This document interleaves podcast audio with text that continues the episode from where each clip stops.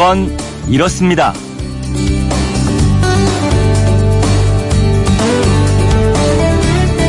안녕하십니까 오승훈입니다. 명절 연휴가 끝나면 나타나는 사회 현상이 몇 가지가 있습니다. 우선 이혼 건수가 증가합니다. 핸드백, 구두 같은 여성용품 매출이 늘고 몸과 마음 여기저기가 아프다고 병원을 찾는 사람들도 급증합니다. 이른바 명절 증후군인데요. 이 명절 증후군을 예방하는 방법이 있을까요?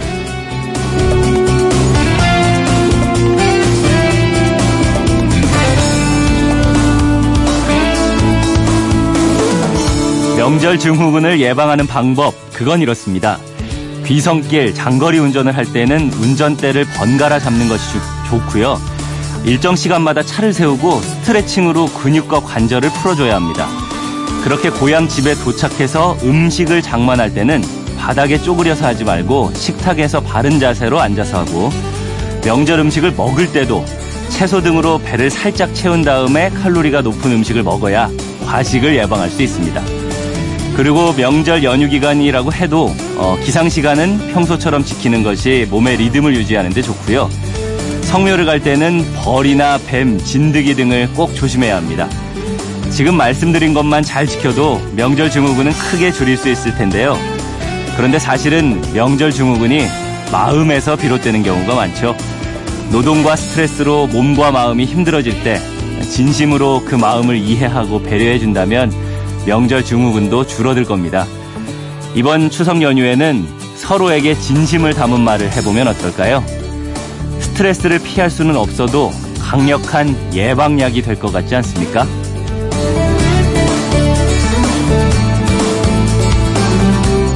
(9월 22일) 토요일 그건 이렇습니다 오승훈입니다 고향집 어귀에 도착했을 때 항상 그 자리에서 변함없이 우리를 반겨주는 게 나무인데요 토요일 첫 순서도 나무를 배우는 시간입니다.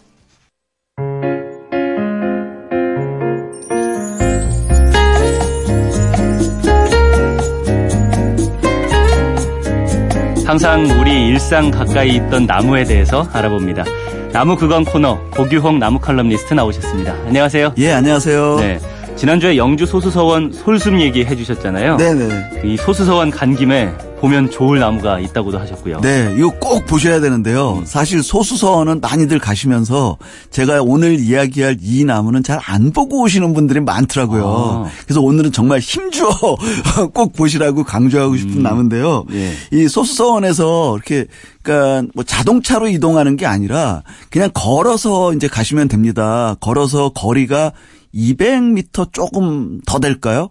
뭐 200m라면 뭐 금방 가는 거 아닙니까? 그러니까 그렇죠. 길 하나 건너고 어, 길도 이제 좁은 길이니까 그 길 건너는 것도 금방이고 해서요. 네. 거기 주차장에서 한 200m 정도만 걸어가면 되니까 소수원에서 나오시기 전에 꼭 한번 보실 나무인데요. 네. 이 나무는 이제 아주 특별한 별명도 있습니다. 이게 은행나무인데요. 예. 예. 은행나무인데 우리나라에 살아있는 나무 은행나무 중에 가장 오래된 몇 그루의 나무 중에 하나입니다. 가장 오래된 건 아니고요. 네. 예. 한 1100년 정도 됐다라고 얘기하는데요. 예. 이 나무의 별명은 이제 앞각수라는 별명을 가지고 있어요. 앞각수요? 예. 예. 그 앞각수가 이게 한자로 어떻게 쓰냐면요. 예. 오리 앞자를 씁니다. 오리 앞. 음, 예. 예. 그다음에 각자는 발 각자예요. 오. 예. 제가 이 퀴즈 하나 내드릴까요? 네. 예. 앞각수라는 별명이 왜 붙었을까요? 은행잎이 오리발을 닮았어요? 아, 이거 너무 싱겁게 맞추시는데요. 난 모르실 줄 알았더니. 답을 다 알려주셨잖아요. 맞습니다. 은행나무 잎사귀가 오리발처럼 이렇게 가느다란 잎사귀들이 오리발처럼 오. 이렇게 따닥따닥 붙어 있는 모습이다. 그래서 예, 이게 사실 앞각수라는 게 우리가 따로 붙인 별명이 아니라 네. 중국에서는 오래전부터 은행나무를 앞각수라는 별명으로 불려왔는데요. 아, 예. 예, 우리나라에서는 이 앞각수라는 별명을 많이 쓰지는 않았습니다. 네. 그런데 앞각수라는 별명으로 부르는 게 우리나라에 두 그루가 있습니다. 음. 예, 두 그루가 바로 이 저 소수서원 앞에 있는 이게 순흥 앞각, 앞각수 이렇게 얘기하는데요. 네. 이 앞각수하고 충청북도 청주에 있는 청주 중앙공원에 있는 청주 앞각수하고 두 개를 유난히 음. 앞각수라는 별명으로 부르고요. 어. 예, 그런 그 두 개의 나무 중에 한 그루를 오늘 소개하는 겁니다. 이 두 나무는 다른 은행나무들이랑 조금 뭐, 뭐 나뭇잎 모양이 다르거나 그런가요? 아니요. 아니요. 생김새는 똑같은데 네. 제가 차츰 말씀드리겠지만 여기에는 선비들의 삶과 죽음에 관계되는 일들이 있어서요. 네. 선비들이 좋아했던 나무고 그때 한자 문화를 좋아했던 선비들이 이 중국에서 압각수라고 불렀던 별명을 먼저 은행나무보다 먼저 불렀던 거 아닌가 이렇게 생각하게 됩니다. 그렇군요. 네. 아까 천 살이 넘었다고 하셨는데 네네. 그럼 지금은 어떤 상태인가요? 어, 사실 이 나무 상태가 굉장히 건강하다고 이야기할 수는 없습니다. 음. 예, 왜냐하면요, 어, 1100년이면 사실은 굉장히 긴 기간이잖아요. 네. 어, 그래서 가서 이렇게 딱 보시면 얼핏 이 방향에 따라서 이제 달라지지만 어느 한쪽 방향에서 보면 어, 이거 한 그루가 아니라 두 그루네? 이런 생각이 들어요. 음, 왜요? 그게 왜 그러냐 하면 예. 나무의 중간에 중심 줄기가 썩어서 비어진 겁니다. 그러니까 양쪽 가장자리에 있던 가장자리 줄기 네. 이 껍데기들이 아직 상태를 유지하고 있는 거거든요. 음. 그러니까 가운데가 텅 비어서 양쪽으로 나눠져 있으니까 두 그루처럼 보입니다. 오, 예. 예. 그런데 그렇게 갈라지고 중심 줄기가 썩어 없어졌음에도 불구하고 네. 현재 상태는 굉장히 건강한 상태라고 보면 됩니다. 그렇군요. 네. 그 뭐 200년 넘게 활동을 중단했다 이런 얘기도 있는 것 어, 같아요. 예, 그런 얘기도 있습니다. 네. 이게 대단한 얘기인데요. 네. 이게 이게 어 옛날에 그이 이게 나이에 비해 그러니까 이게 중간 줄기가 없다 보니까 나이에 비해서 참 작아 보이거든요. 예. 그건 이제 이유가 이 나무가 옛날에 이 아까 제가 선비와 관계되는 일이 있었다 그랬잖아요. 예. 그런 과, 그 과정을 통해서 얘가 잠시 생명 활동을 중지했는 아 잠시라고 그러기에는 긴데요. 한 200년 정도 동안 예. 성장을 하지 않고 멈춰버립니다. 음. 예. 그래서 거의 마을 사람들은 죽었던 것처럼 알고 있었는데, 네. 어, 이게 갑자기 다시 살아나면서 1100년의 어떤 긴 생명을 이제 유지해 온 겁니다. 어, 이게 근데 흔히 있는 일이에요, 이렇게. 아니요. 어, 왜 이렇게 된 거죠? 예, 이거 굉장히 그 궁금한 일이고 신비로운 일인데요. 네. 예, 나무가 이제 완전히 죽었다가 다시 살아난다라는 건 사실상 불가능한 일입니다. 음. 근데 이 은행나무 같은 경우에는요, 이, 이, 그 은행나무뿐만이 아니라 나무라는 게 한꺼번에 죽지는 않거든요. 네. 이게 이 동물 같은 경우에는 숨이 끊어지면 탁 죽잖아요. 네. 예, 근데 이 나무는 어느 날 갑자기 나 오늘 죽었다 그래고 탁 죽는 게 아니라 서서히 죽어가거든요. 죽는데도 예. 오랜 시간이 걸리거든요. 네. 그런데 이제 은행나무 같은 경우에는 뿌리까지 한꺼번에 죽지는 않습니다. 예, 그러다 보니까 뿌리의 일부가 남아서 다시 이제 생명 활동을 시작하는 경우가 있는데 어, 예. 그것도 사실은 그렇게 흔한 경우는 아니에요. 그런데 이게 언제 이런 그 생명 활동을 중지하는 일이 벌어지냐면요. 예. 수양대군과 관계되는 일입니다. 그러니까 수양대군이 잘 아는 얘기지만 수양대군이 어린 단종을 폐위하고 약간 폭력적으로 이제 왕위에 오르잖아요. 네. 근데 당시 그 단종을 따르던 단종은 뭐 어린 단종이었지만 그래도 이제 그 임금이기 때문에 따르던 그 선비들이 있잖아요. 예. 그분들은 어, 수양대군이 이렇게 들어온 걸 별로 이렇게 탐탁해 하지 않은 경우들이 많잖아요. 네. 예. 그래서 반대도 하고 저항도 하고 했는데 바로 여기 이 마을에 이 영주, 순흥 이 지역에서도 그런 반대하는 분들이 많았던 거예요. 그렇군요. 예, 그래서 이분들이 당시 금성대군, 금성대군이 그러니까는 어 세종의 그 세조의 동생. 예, 세 동생이죠. 예. 세조의 동생인 금성대군을 이제 그 이 왕으로 다시 모실 생각을 합니다. 이제 네. 수양대군을 다시 폐위시키고 하려고 네. 어떻게 보면 이제 혁명을 일으키려고 하는 거죠. 음. 그럴 때 이제 이게 미리 발각이 됩니다. 발각이 돼가지고 이 지역에 있는 선비를 비롯해서 민간인까지 무참하게 학살을 당하거든요. 어, 예. 예, 그렇게 무참하게 학살을 당했을 때 이제 한 그 지나가던 도사가 이 마을이 그렇게 피폐화된 것을 보고 또 나무가 함께 죽습니다. 그 나무가 죽은 걸 보고 아, 저 나무가 다시 살아나기에는 쉽지 않겠다라고 얘기를 하면서 저 나무가 다시 살아나면 이 수능 지역도 다시 살아날 것이다라는 예언을 하고 지나갔다고 해요. 근데 이 나무는 어 어쨌든 그때 그 이 마을 사람들이 피폐 이렇게 처참하게 당할 때 네. 함께 죽었다가 정말 이제 그 완전히 죽은 상태로 멈춰 있다가 네. 그로부터 200년쯤 지난 뒤에 어 이 단종이라든가 이 그 당시 어떤 정치적인 일들이 평정이 되면서 다시 어 억울하게 죽은 사람들이 어 복이 됐다고 해야 되나요? 예, 그런 과정들을 통해서 200년 만에 명예가 회복이 됩니다. 그리고 수능이라는 이름이 다시 회복이 되면서 그때 다시 이 나무도 살아났다라는 이야기가 전해 옵니다. 아, 그러면은 그 마을 사람들이 핍박받을 때 나무 스스로 그그 생장을 멈춘 거예요? 아니요. 그때 이 저이 관에서 네. 마을 사람들을 막 죽이고 이런 작업을 할때 네. 나무에 불을 질렀다고 아, 하는데요. 예. 그건 정확하지는 않고요. 이런 저런 이야기들이 전해오는 중에 하나가 네. 어, 불 질렀다는 이야기가 있습니다. 그렇군요. 어쨌든 그렇게 죽었던 나무가 어, 단종이 복이 되면서 다시 네. 살아났다. 그렇죠. 굉장히 신기한 얘기인데요. 네. 사실 쉽지 않은 얘기입니다. 이게 예. 그래서 그 사실 은행나무 아까 제가 말씀드렸듯이 뿌리의 일부가 살아서 전체적인 생장을 다시 시작하는 경우가 아주 없지는 않을 만큼 나무가 생명력이 강한 나무이긴 하지만 네. 이 나무는 특히 마을의 그 부침, 마을의 그 어떤 역사, 아픈 역사와 함께 200년 동안 생명을 멈추었다가 마을이 다시 부흥하면서 살아났다는 점에서 아주 특이한 그런 나무라고 볼 수 있겠습니다. 네, 이렇게 신비로운 나무라면은 지금까지도 아마 마을 대대로 상징으로 남아 있지 않을까 싶은데요. 그렇죠. 예, 이 나무는 암나무거든요. 네. 예를 들면 그 아주 중요한 얘기인데요.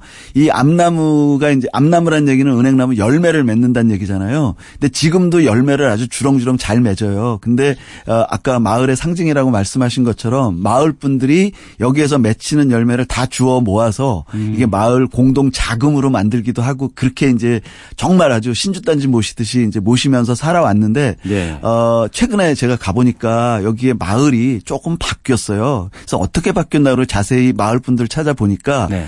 원래 토박이라고 하시는 분들이 좀 떠나시고 음. 여기가 이제 그 영주 시내에서 멀지 않다 보니까 네. 어 뭐라 그러나요? 그 전원 주택이라고 하나요? 예, 그런 걸 짓고 들어오신 외지인 들이 많으세요. 네. 예, 그러면서 요즘은 은행이 떨어져도 줍는 분들이 별로 없더라고요. 예, 음. 그런 것들이 좀 아쉽긴 한데 어쨌든 이 마을의 상징인 거는 아주 확실한 사실입니다. 그렇군요. 오늘 이 전설 같은 신비한 나무 이야기를 들어봤는데 어쩌면은 나무랑 인간의 역사가 같이 이루어진다 이런 생각도 드네요. 네. 오늘도 재밌는 나무 이야기 감사합니다. 지금까지 고규홍 나무 칼럼니스트와 함께했습니다. 감사합니다. 예, 고맙습니다.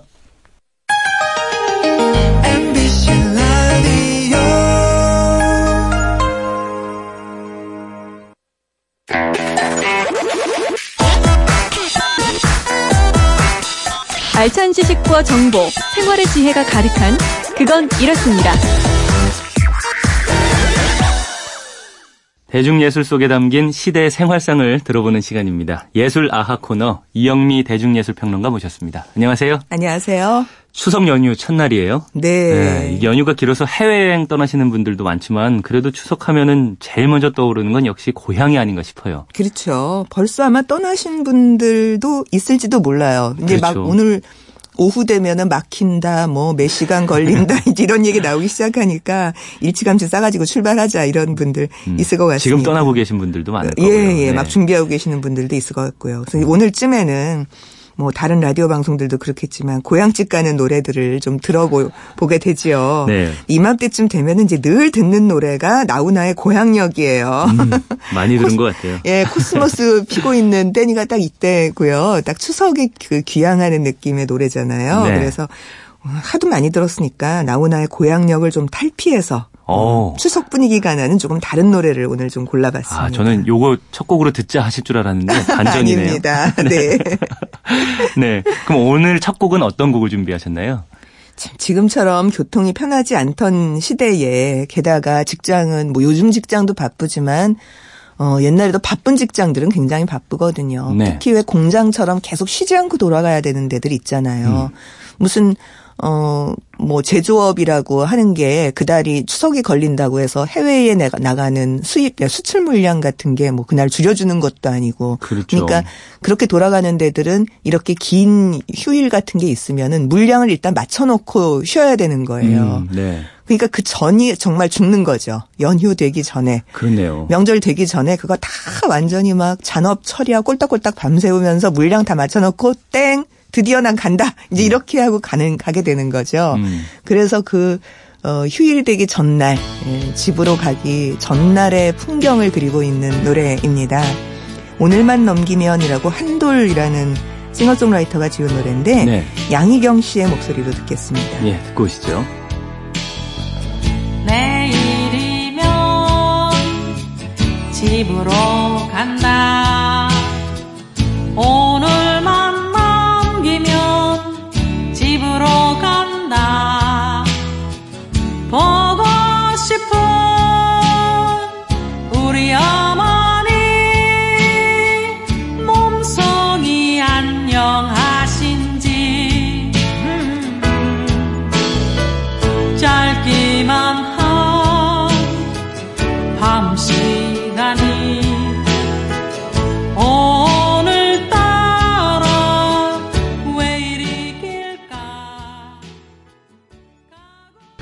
내일이면 간단해 이거를 반복해서 예, 부르는 게 뭔가 설레는 느낌이 굉장히 드는데요.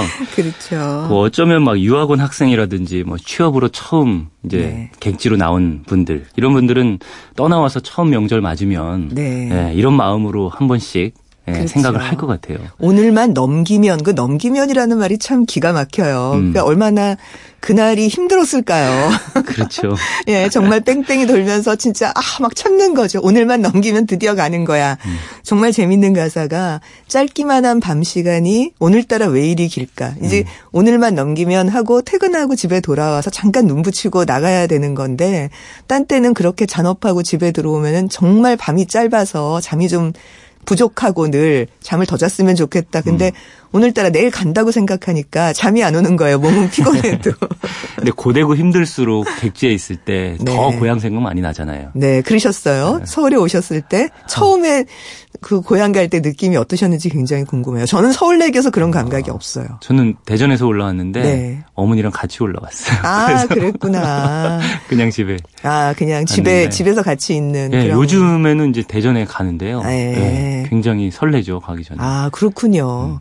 그러니까 이렇게까지 설렜으면은 아까 말씀하신 것처럼 음, 올라온 지 얼마 안 되는 사람, 뭐 음. 처음 내려가거나 아니면은 뭐 1, 2년 사이, 기껏해 한 5년 사이, 5년만 넘으면 사실 가는 게 별로 안 설레잖아요. 아, 그런가요? 아이, 네, 그냥 아, 또 가는구나. 오늘은 얼마나 막힐까 뭐 이렇게 하고 가게 되는데 네.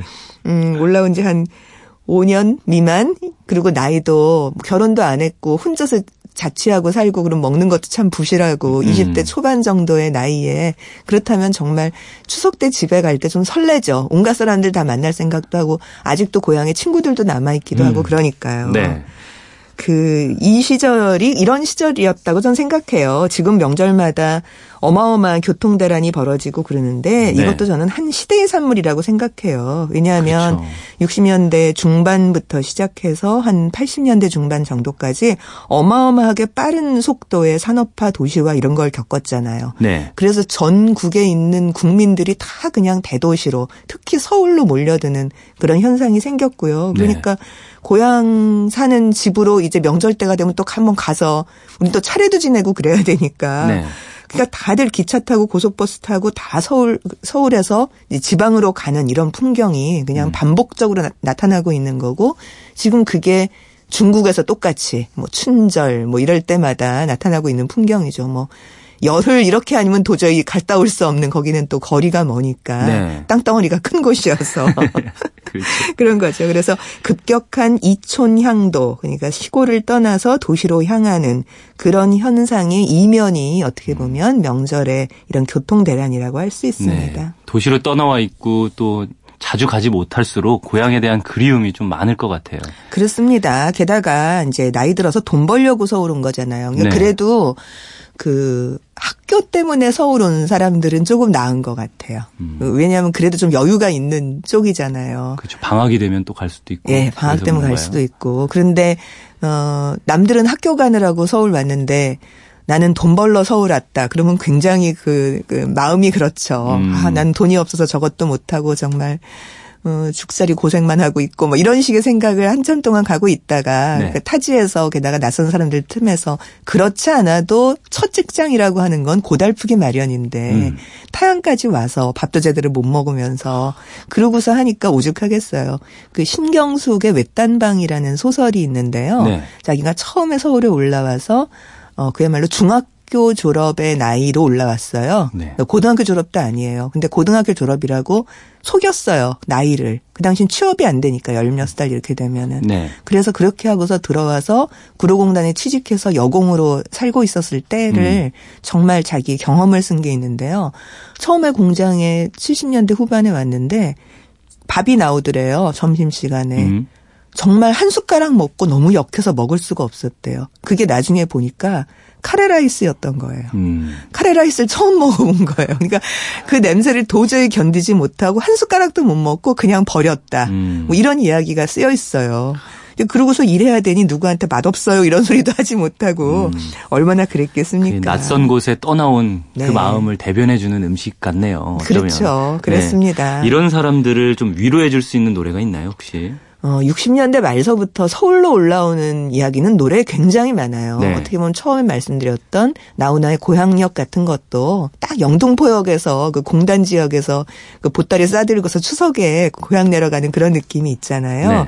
한 80년대까지도 간간히 나오고 있고요. 91년에 나온 조용필의 꿈까지도 이런 내용은 이어지고 있습니다. 여기서 꿈은 그야말로 고향 꿈을 꾸는 거나 마찬가지예요. 낯선 도시에 아무도 자기를 봐줄 곳 없는 춥고 허황한 도시에 와서 앉아 있는 한 남자의 모습입니다. 네, 조용필의 꿈 듣고 오시죠.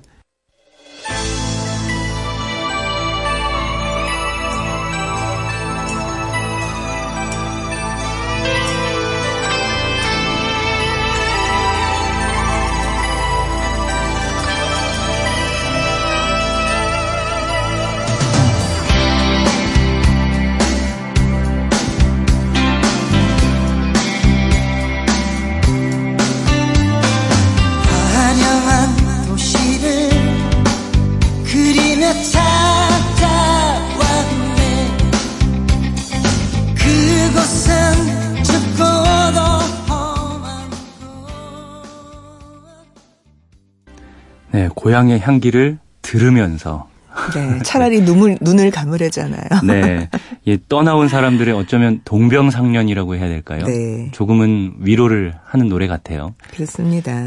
네. 그러니까 고향을 이만큼 그리워한다는 거는 저는 이 노래에서는 참 그게 잘 드러나고 있는 것 같은데요.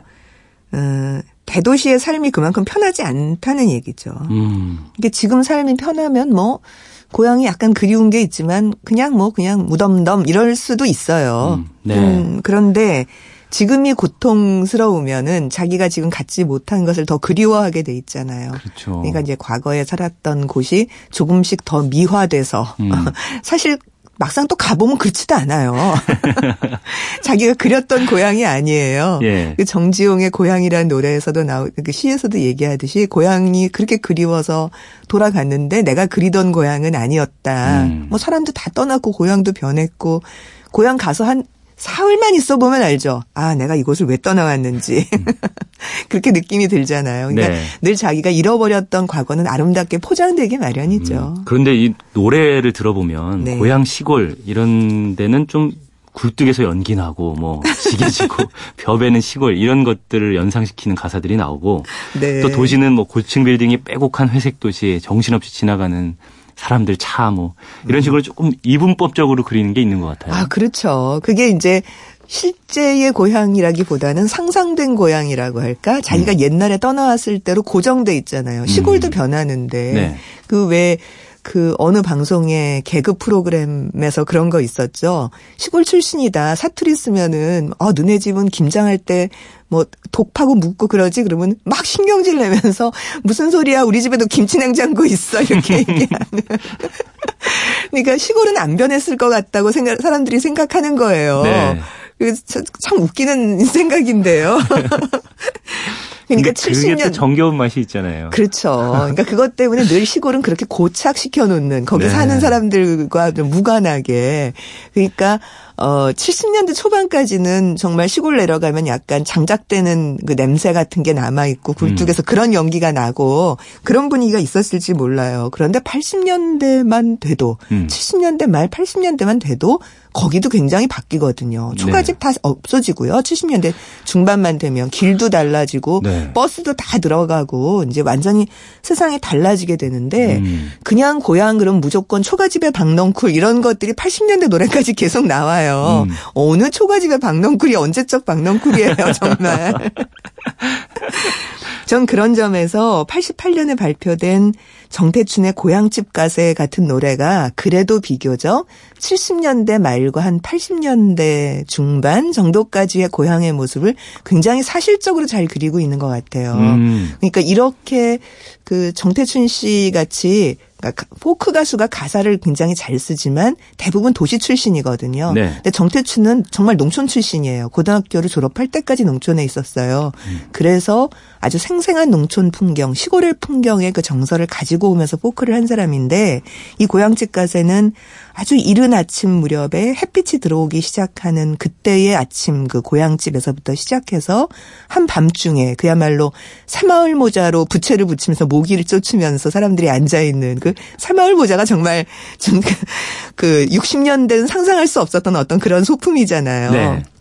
그런 모습까지 그리고 있는 게 이렇게 쭉 그려져요. 그리고 그 안에 있는 그 퀴퀴한 냄새들 한 낮에 사람들이 다 일하러 나갔는데 괴종시계만 그 당시에 왜 항- 항상 벽시계가 걸려 있죠 집에는 보면은 이렇게 뚝딱뚝딱 하면서 괴종시계가 가는 모습 개는 졸고 있고 또 엄마 어머니는 일 나갔다 돌아오시면서 홈이 든 그 손을 그 퀴퀴한 냄새나는 헛간에다가 홈이 탁 던지고서 손 씻는 모습 이런 것들을 정말 사실적으로 무슨 비디오 다큐멘터리 비디오 찍어놓은 것처럼 그렇게 그- 그려낸 그런 작품입니다. 네. 그러면 정태춘의 고향집 가세 이 노래 마지막으로 들으면서 네. 인사를 할까요? 아마도 이 노래 들으면서 고향 내려가시는 분들도 참 고향 생각하면서 즐겁게 내려가실 수 있을 것 같다는 생각이 네. 듭니다. 오늘도 좋은 노래들 들려주셔서 감사합니다. 지금까지 고맙습니다. 이영미 대중예술 평론가였습니다. 야, 내 고향 집 가세 내 고향집 담그늘에 호랭이 꽃 기세등등하게 피어나고 따가운 햇살에 개흥마당 먼지만 폴폴 나고 음, 텐마루 아래 개도 잠이 들고 뚝딱거리는 괴종 시계만 천천히 천천히 돌아갈게야 텅 빈 집도 아득하게 벌써 마칠 시간입니다. 먼 거리 떠나시는 분들은 안전운전 하셔야겠어요. 혹시 일 때문에 또 어떤 사정 때문에 가시지 못하는 분들은 이런 때일수록 더 잘 챙겨 드셨으면 좋겠습니다. 배가 든든해야 또 마음도 든든하잖아요. 어, 오늘은 여기서 마치고요. 일요일인 내일은 10분 빠른 6시 5분에 찾아오겠습니다. 토요일 아침입니다. 즐거운 하루 되세요.